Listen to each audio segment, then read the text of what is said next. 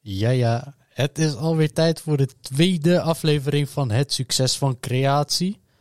Ik kan je vertellen dat de eerste echt goed geluisterd is. Dus ik wil de mensen bedanken die hebben gedeeld. Bedanken bij deze. Deze volgende, dus tweede aflevering, is samen met Raymond de Vries. Nou, het gaat je zeker niet ontgaan dat Raymond een hele ideale stem heeft voor een podcast. Maar daarnaast is hij ook echt ambitieus. En dat ga je ook terugluisteren in de informatie die hij ons gaat vertellen. Momenteel volgt Raymond de studie Business Administration, Strategy en Organization. En daarnaast onderzoekt hij verschillende facetten van Lean Startups. Ik wil jullie alvast heel veel luisterplezier toewensen. En graag wil ik jullie ook uitnodigen om mij te volgen op Instagram, jorgos.sorry.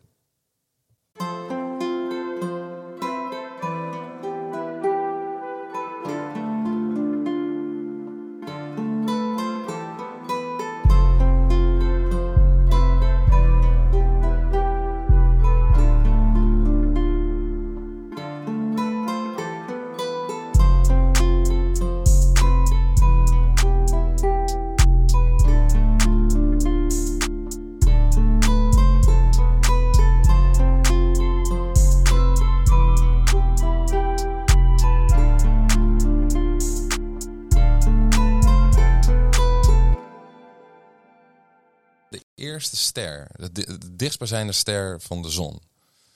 Als je daar als mens naartoe wilt gaan, en laten we even veronderstellen, want het, de snelste entiteit in het universum is licht. We kennen niks snellers. Er is een bepaalde theorie dat zwaarte, zwaartekracht is sneller, want anders had je geen zwart gat. Maar dat, dat is even heel wat anders. Maar st- stel, we kunnen zo snel als het licht kunnen we reizen. Dat is niet zomaar stel. De, de, ehm, de snelste manier om op dat moment naar de eerstvolgende ster te gaan, ik weet even niet hoe die heet, dan zijn we drie, eh, drie tot zes generaties verder. Dat betekent dat er een paar mensen die moeten geketten en die Kindjes en, maken. en die moeten kindjes maken, die moeten kinderen maken, die moeten kinderen maken, die moeten kinderen maken en dan kom je pas aan, weet je wel. Dus eh, ja, dat kan ook gewoon niet. Dat gaan we nooit doen. Niemand gaat zich daarvoor opofferen, want dan heb je gewoon een paar generaties die niks anders hebben gezien dan de binnenkant van een, eh, ja, van een ruimteschip. Ik, ik zie ons wel gewoon ehm, formules of iets in die richting ons ontdekken dat wij uiteindelijk wel bijvoorbeeld zelfs misschien zelfs kunnen teleporteren of gewoon door tijd kunnen reizen. Ik zie dat gewoon wel gebeuren. Eerlijk is eerlijk. Ja. Ik, misschien zelfs dat men daar dat al weet hoe dat moet. Alleen dat dat natuurlijk gewoon eh, niet voor publiek oog op dit moment is. is wel heel conspiratieachtig natuurlijk. Alleen ik sta er wel voor open dat dit wellicht zou kunnen, snap je? Want ik zie, ik zie niet dat wij. Kijk, misschien met, met de huidige dingen die wij momenteel hebben, dat je dan zes generaties hè, voor, voor die, om naar die ster toe te gaan nodig hebt. Ik zie ons over twintig jaar misschien één generatie nodig hebben. Ja, ja. 40 jaar terug, de snelste auto, laten we zeggen bijvoorbeeld, was 10 seconden om van 0 naar 100 te gaan. En dat vonden ze super snel. En nu heb je een Tesla die dat in 1,99 seconden doet, wat Ja, dat dat is waar, fucking waar. absurd is. En dan binnenkort, dan is dat jouw nulmeting bijvoorbeeld, die 2 seconden, dan ga, want dat is de snelste. En dan ga je richting eh anderhalf seconde. Dan dat is alweer 25% sneller, hè? Ja, er zit wel wat in, inderdaad. Maar er zijn ook heel veel dingen natuurlijk niet uitgekomen. Zoals een vliegende auto. Dat is nooit gebeurd. Zoals we dat ook al eh, decennia aan het pluggen zijn. En wat tijdreizen betreft, ik geloof daar echt totaal niet in. En vroeger, ik weet nog, toen ik klein was, toen, toen was ik hierover nadenken. En toen zei ik, ja, maar als, als mensen konden tijdreizen, dan waren er toch wel mensen uit de toekomst hier geweest. Je kan de tijd zeg maar niet veranderen. Behalve als je echt naar die theorie gaat dat we in allemaal parallel universa zitten of zo. Dat je dan op een gegeven moment eh, ja, een paar eeuwen geleden ergens in een ander, ander universum komt of zo. Oké, niks ga je uitsluiten. Maar ik, ja, dat tijdreizen, je kan het, zoals in Interstellar mooi zeggen, dat, dat allemaal gebaseerd is volgens mij op feiten. Die film bedoel je? Ja, ja, ja, echt zieke film, fantastisch. Maar eh, daar zegt ze, je kan tijd rekken, je kan het, maar je kan het niet omkeren.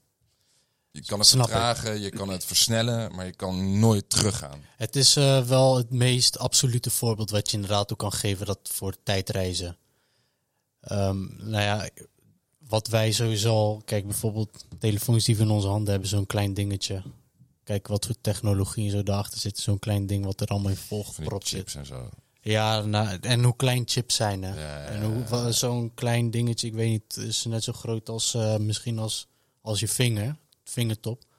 En dat het dat allemaal zo'n zo'n ja, smartphone kan faciliteren. Ik denk, Ja, de mens heeft dingen gedaan waar niemand van dacht dat het zou kunnen, weet je wel. Dus natuurlijk sluit niks uit. Alles kan. Eh, ze zijn nu bijvoorbeeld, ze zoeken het echt op. Ze zijn in Frankrijk, hebben eh, tig machtige landen, hebben iets van 50 miljard besteed om de atoomdeling van de zon na te maken.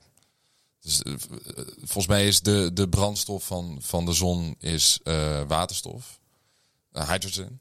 En dat wordt verwerkt en dat wordt op iets van 17 miljoen graden Celsius wordt dat verhit om het zo snel langs elkaar te laten, laten draaien dat er inderdaad die hoeveelheid energie vrijkomt. En dat, dat creëert eh, ja, de zon in principe op dit moment. En dat proberen ze na te maken. En misschien is dat wel op het oog van, joh, we moeten Mars opwarmen. Want het hier, hier gaat het allemaal naar shit op een gegeven moment. Dus laten wij lekker daar naartoe eh, gaan met z'n allen. Maar dat, dat, dat soort dingen, weet je wel. Kijk, mensen, soms voel ik me gewoon dom als ik dat soort dingen lees. Van, joh, er zijn dus gewoon mensen die dit kunnen, ten eerste kunnen opschrijven en vervolgens ook kunnen maken. Weet je wel, net als een telefoon. Ja, als je mij vraagt van, ja, hoe maak je zo'n chip? Ja, geen idee. Je kan het allemaal wel snel leren waarschijnlijk, maar ja, ik ben gewoon niet technisch in- ingesteld. En ik ben op zich nou, niet heel slecht in scheikunde natuurkunde geweest, maar dit gaat echt mij. ja, boven. iedereen, eh, iedereen heeft zijn eigen sector waarin die goed is natuurlijk. Als jij goed bent in business, dan ben jij misschien degene die die mensen kan, eh, kan hebben die voor je werken. Ik denk, als jij een scientist of gewoon ja, wetenschapper bent die dat voor je doet, ik denk niet dat je dat eh, voor je eigen business kan hebben. Sommigen die dat hebben, Ja, ja. maar ik denk niet dat ze daar helemaal mee bezig willen zijn. Ik denk dat zij alleen maar bezig willen zijn gewoon enkel met nou ja, die atoom op eh 17 miljoen graden Celsius. eh. ja, het is- ja, iedereen heeft eh, ja, zijn, eigen, eigen dingen. De ene die is goed bijvoorbeeld in praten, de andere die is goed in autorijden. Ja, ja. Max Verstappen, die, maar die gaat je niet vertellen hoe die atomen kan opwarmen. Nee, nee, nee. Die heeft, eh, ik, denk, ik denk dat zo'n iemand als Max Verstappen wel nog de enige technische kennis heeft over. Zou wel moeten. je Hij moet wel, ik bedoel, hij is uiteindelijk een man die dat ding volledig moet begrijpen. Zodat ik alles weet hoe hij sneller kan en hoe hij moet reageren op bepaalde situaties en zo.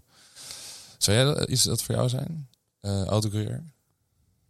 Autocourier? Ja. ja. Nee, nee, nee, nee, doe maar niet. nou, ik, eh, ik ben een heel impulsief persoon. Eh, Dus eh, het kan zomaar zijn dat ik daarin kan doorschieten, zeg maar. Dat ik uiteindelijk Ja. van eh, die eh, hond- nou ja, 200, 300 kilometer per uur, dat ik uiteindelijk naar 400 wil gaan of zo. Dan ja, precies. heb je wel een andere wagen uiteindelijk nodig. Maar, ehm, ja, doe mij maar eigenlijk een, eh, een Tesla die in, eh, van 0 naar 2 naar 100 gaat, maar dan daarna gewoon even eigenlijk rustig. Zo, heb je dat laatst gezien? Dat was echt zo'n zo'n eh, Tsjechische miljonair of miljardair, dat weet ik niet. Rijke, eh Mhm. rijke pipo. En die reed gewoon 400 met zijn Bugatti nog wat over de autobaan in Duitsland. En hij is nu voor de rechter gezet. nee, ja. Ja, maar uiteindelijk, ja, je mag zo hard als je, als je wilt, weet je wel. Maar omdat het een gevaar vormde voor andere automobilisten. Want het, het- dat filmpje, hij heeft het ook gewoon gefilmd. En vandaar dat het daar ook... eh, die wil ik checken. zo, dat gaat snel, jongen. Pff. ja, zeg maar, de, de meeste mensen op een autobaan rijden ook gewoon 120 of zo. Ik denk dat ik heb ook eens ook op de autobaan gereden en 150 zien is heel snel, zeg maar. Dat op, op een regelmatige basis doen, maar die gast gaat gewoon drie keer zo snel. Ja, Dat dat, staat helemaal nergens op. dat is gewoon een eh, lancering bijna, man. ja, ja, ja, ja. Je moet het echt checken. Maar die gast, ik, ik heb niet eh, gecheckt wie er nou heeft gewonnen. Hij heeft genoeg knaken om natuurlijk zich te verdedigen. Ja. Maar eh, ja, wel grappig dat hij voor de rechter is gezet. Terwijl wettelijk gezien. Hij wordt vrijgesproken. Ja, Hoogstwaarschijnlijk. Ja, sowieso. Hij heeft genoeg geld om dat te kunnen, voor zichzelf te kunnen fixen. Dat sowieso. Nou ja, zo, aan het eind van de rit staat wetboek, wetboek hoog. En eh, als jij dan ja, 400 gaat en, en de autobaan mag je ongelimiteerd rijden, dan Ja, zelfs volgens mij als je 10.000 km per uur zou gaan, dan zou niet eens een heel erg probleem moeten zijn. Theoretisch gezien, hè. Ja. Praktisch, ik weet niet. Het is wel heel gevaarlijk ook Dat voor natuurlijk. gevaarlijk. Het reden niet zo. Op dat filmpje zag dat het wel rustig was. Dus vandaar dat hij het waarschijnlijk ook probeerde op dat Mhm. moment. Maar op de autobaan rijden was altijd wel lekker. Maar het, het is vervelend, want ik ging er altijd in de zomer. En in de zomer zijn de, de Duitsers die verbouwen de wegen en optimaliseren de wegen in de zomer. Dus dan heb je wel na, na best wel veel, op best wel veel plekken heb je dat het, dat het eh, ja, in verbouwing was. Het, het is een beetje stom, want nu, de laatste tijd, nou, het is je zeker niet ontgaan natuurlijk dat benzineprijs wat eh, iets hoger staat dan, eh, dan een paar maanden terug. Of dan tijdens Ik heb corona. het te doen met mensen die een auto hebben. Zoals jij. Ja, nee.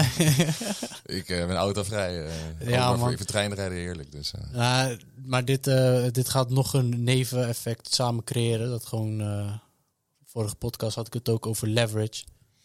Want het gaat, kijk, want ze zijn nu ook bezig om binnen de bebouwde kom 30 km per uur te rijden. Ja. En als je dat ook nog gaat doen, als je sloom rijdt, 30 km per uur gaat nog meer benzine kosten ten opzichte van 50 km per uur. Ja.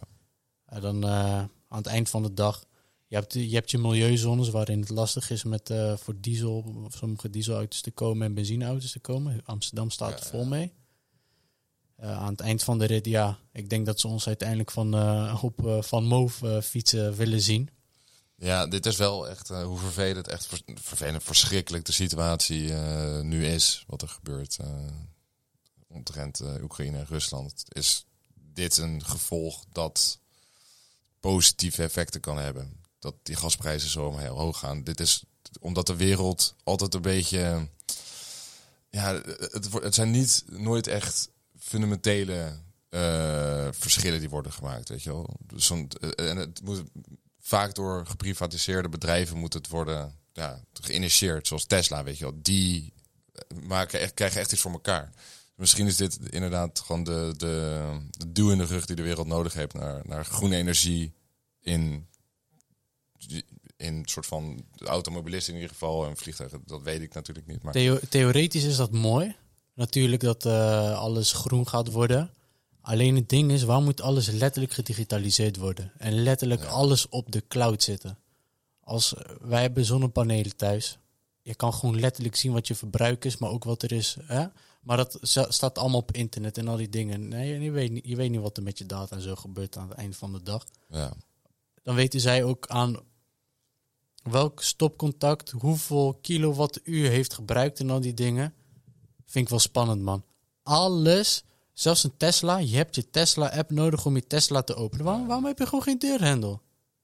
Snap je? V- Vind ik, want ben- mensen... Ben je daar bang voor, voor dat je privacy eh, op die manier wordt geschonden? Ehm, ik heb het ten alle tijde in mijn achterhoofd. Eh, Want internet is gewoon zomaar gekomen, ook heel vaag. Iedereen was op het begin, hadden het over metaverse. Mensen zijn nu tegen metaverse. Iedereen was ook tegen internet. Alles werd eh, toen, eh, de- hoe zeg je het, Internet of Things, weet ik veel. En internet is de vrijheid van dit Ja. en dat. Nu zie je ook de laatste tijd zoveel censuur. ja, ja, ja. En kijk, Instagram en Facebook, om daarop terug te komen, hebben zo'n groot platform, zo'n groot aandeel. En het zijn enkel apps.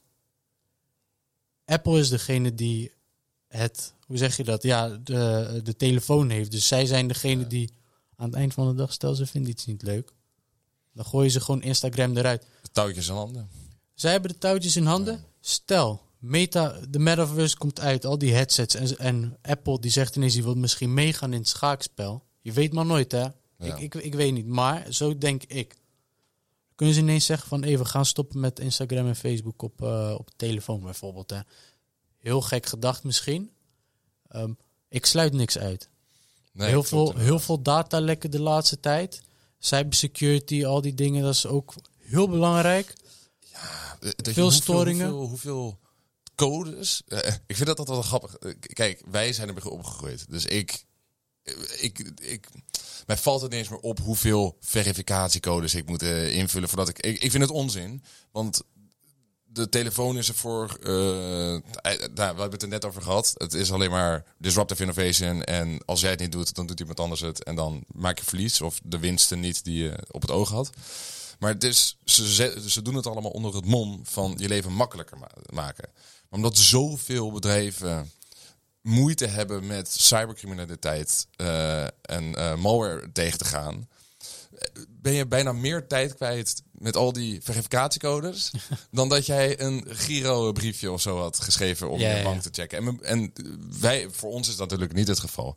Als ik naar mijn vader of moeder kijk, ja, mijn ma is echt zo, hey, ik, moet zoveel van die codes. Ik, ik weet het gewoon even allemaal niet meer, weet je wel. Ja. Gewoon, die zijn er niet meer opgegroeid. Dus het is zo moeilijk voor de oudere generatie om mee te gaan en met, met de digitale eh, veranderingen die er plaatsvinden. En daarin boven nog op met het, het wordt hierdoor ook helemaal niet makkelijker of sneller voor hun. Nee. Dus hun bepaal, ja, hun eh, hele gedachte die gaat er ook gaat weerstand bieden, weet je. Of ja, dit, ik wil het niet, want het is niet handig voor mij. En eh, het is gewoon een mast voor, voor iedereen op dit moment. Dus ja, er is geen weg meer terug. Nee, nee, echt niet. En mensen die worden ook eigenlijk een klein beetje... Ja, wij worden half geforceerd om eigenlijk eraan mee te doen. Want inderdaad, die horeca-ondernemer, ja, die zou gewoon een website en zo en al die dingen moeten hebben. Maar hij moet... Hij heeft zijn vaste plek. Alleen, het gaat gewoon niet mee in wat de maatschappij op dit moment van je vergt. Op een of andere manier. Want thuiswerk gaat niet lukken. En als dat wel kon, dan ging de horeca wel gewoon doordraaien, gewoon doorgaan en al die dingen. Het enige wat ze hadden is eigenlijk eten naar, naar een huis toe brengen. Dus gewoon bezorgen. Ja, alleen, ja en ik, eh, ik, ik zie ze aan het eind van de dag gewoon... Ja, uiteindelijk kunnen ze denk ik niet tegen deze concurrentie meer een klein beetje op. Heel veel horecaondernemers hebben ook torenhoge schulden natuurlijk. En die staan ook gewoon op eh, de brink van de afgrond. Mocht een economische crisis komen, veel zullen weggevaagd zijn. Kunnen andere mensen, gewoon mensen die wel misschien wat meer geld hebben, dat opkopen. En vervolgens dan heb je ook natuurlijk de inflatie, de hoge koopkracht is afgenomen met 2,5% in Nederland.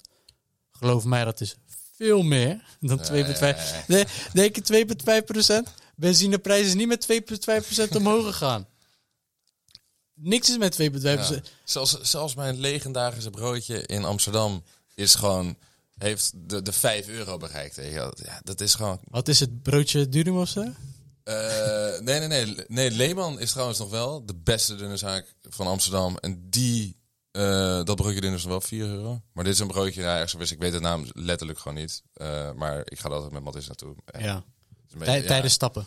Nou, niet tijdens stappen, want het is ver weg van, de van de stad. Maar dit is, eh, ja, ik weet de naam niet omdat het een naam is van Indonesië of zo. Dus Ja. ik zou het niet, eh, niet kunnen opnoemen. ja, ik denk dat wij als terugkomend op stijgende prijzen, ik denk dat wij aan het eind van de dag wel gewoon die koopkracht, die, die blijft gewoon sowieso doorzakken. Je kan, je kan er ook, niemand kan er omheen, maar ik weet niet hoe, hoe je mensen wijs kan maken dat 2,5% daadwerkelijk is.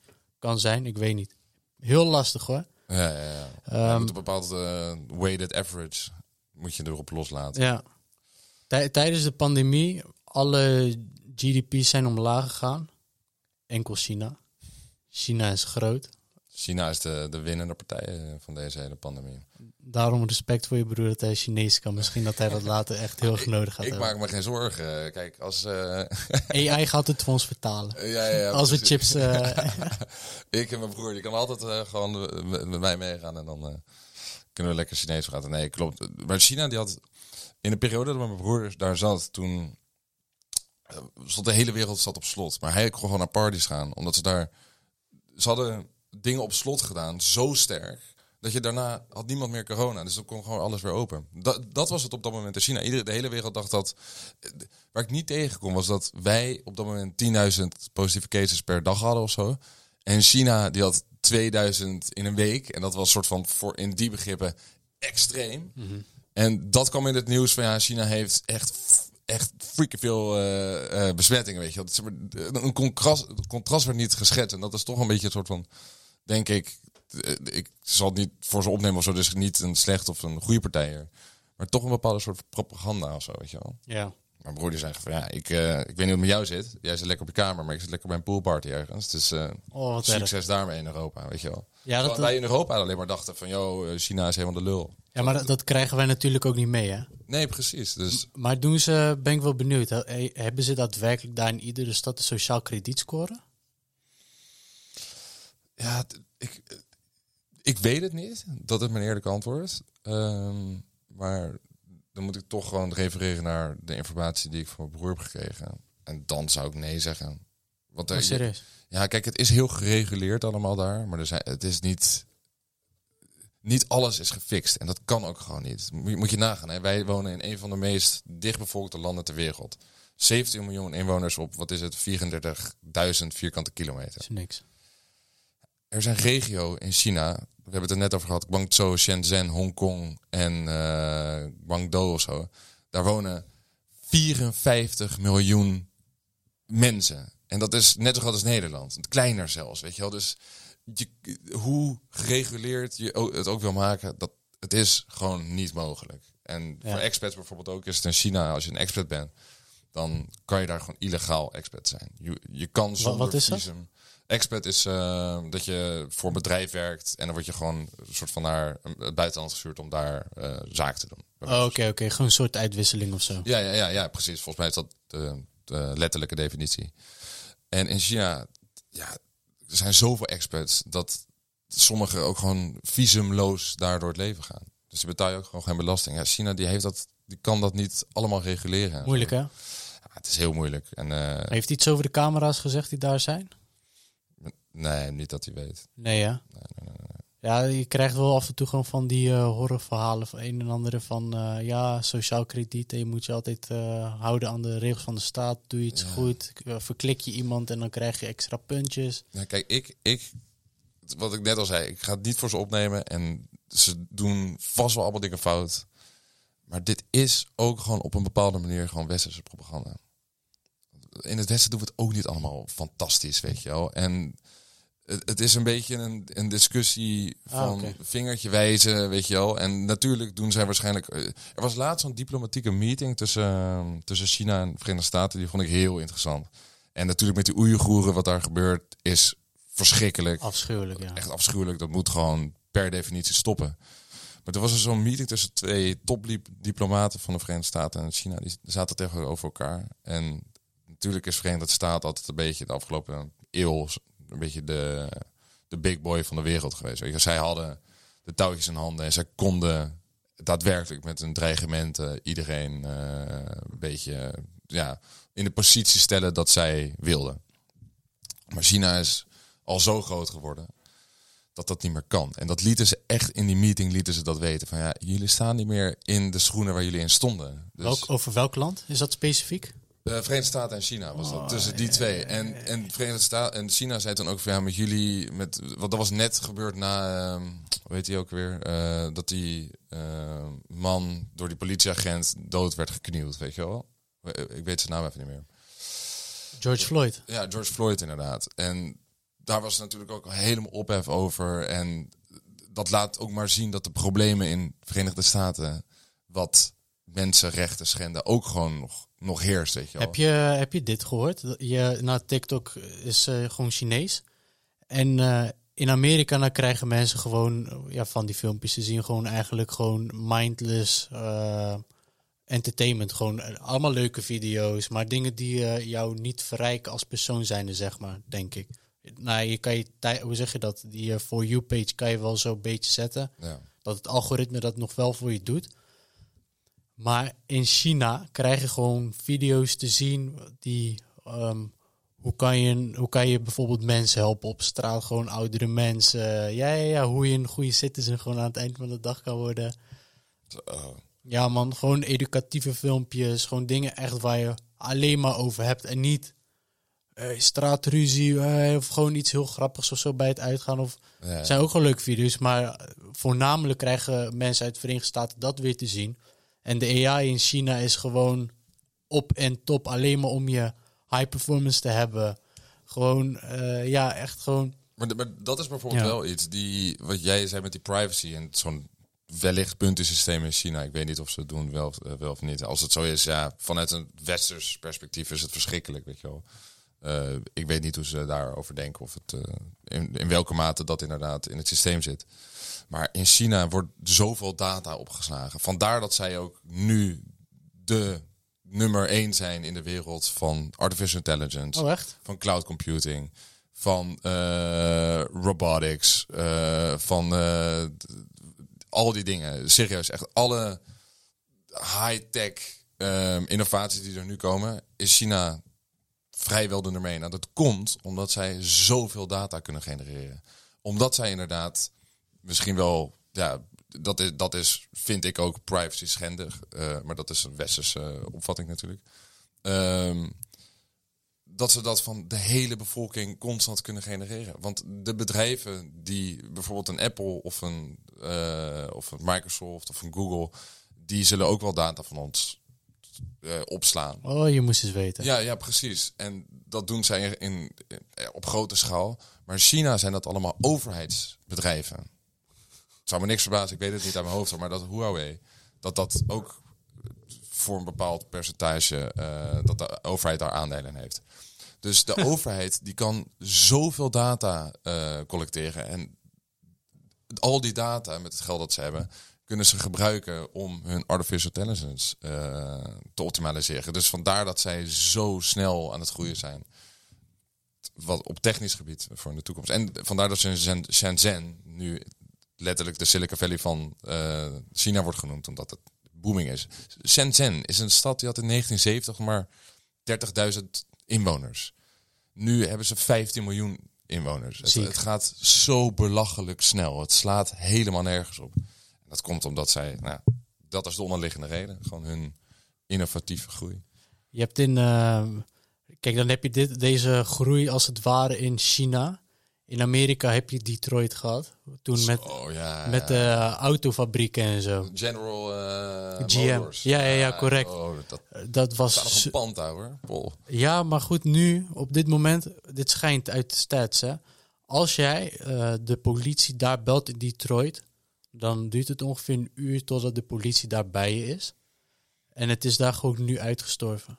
Ja, het is ziek, man. Ik heb er één keer... Oké, dit klinkt misschien heel raar, maar ik heb daar gewoon een keer eh Street View gedaan. Toen zag het er gewoon dood uit. Ja, en, maar dan moet je nagaan dat het eerst gewoon echt booming was. Ja, Detroit was echt eh, de nieuwe stad. En dit gebeurt nu ook een klein beetje met Las Vegas en New York. Omdat de belastingen zo hoog zijn. Nou, mensen in Las Vegas die gaan naar eh, Texas. En vervolgens gaan de mensen in New York die gaan naar Florida. Ja, dat, ja het is... Het is eh, ja, ja, ja. Het zou Oh, zonde zijn als in New York... eh, zelfs Elon Musk is van eh, California naar Texas gegaan, man. Ah, ja, ja, Heel ja. veel mensen die dat... de stad, de city that never sleeps. Als die eenmaal in slaap valt. ja, ja. Nu... Winterslaap. En, en het is daar praktisch ook niet meer heel makkelijk om te leven. Het is, benzine is daar gewoon nog duurder dan wat wij hier kennen. En het is daar gewoon dag en nacht 45, 50 graden of zo. Ja? Het, het is ongelooflijk warm. Constant bosbranden. In New York? Nee, maar dat... Nee, niet in New York, in eh, Oh, ja, Californië. California. Ja, California is echt een ziek inderdaad. Ja. Eh, Nou ja, toen je geen Netflix had en toen je heel veel grote studio's en zo had, nou, die gingen zich daar allemaal Zo. vestigen. Netflix kan nu gewoon, ja, als je platform bent, dan heb je dat allemaal eigenlijk niet heel erg per se nodig. Maar dan zet je gewoon ergens anders in de wereld gewoon een filmcrew neer. En dan kan je vanuit daar, snap je?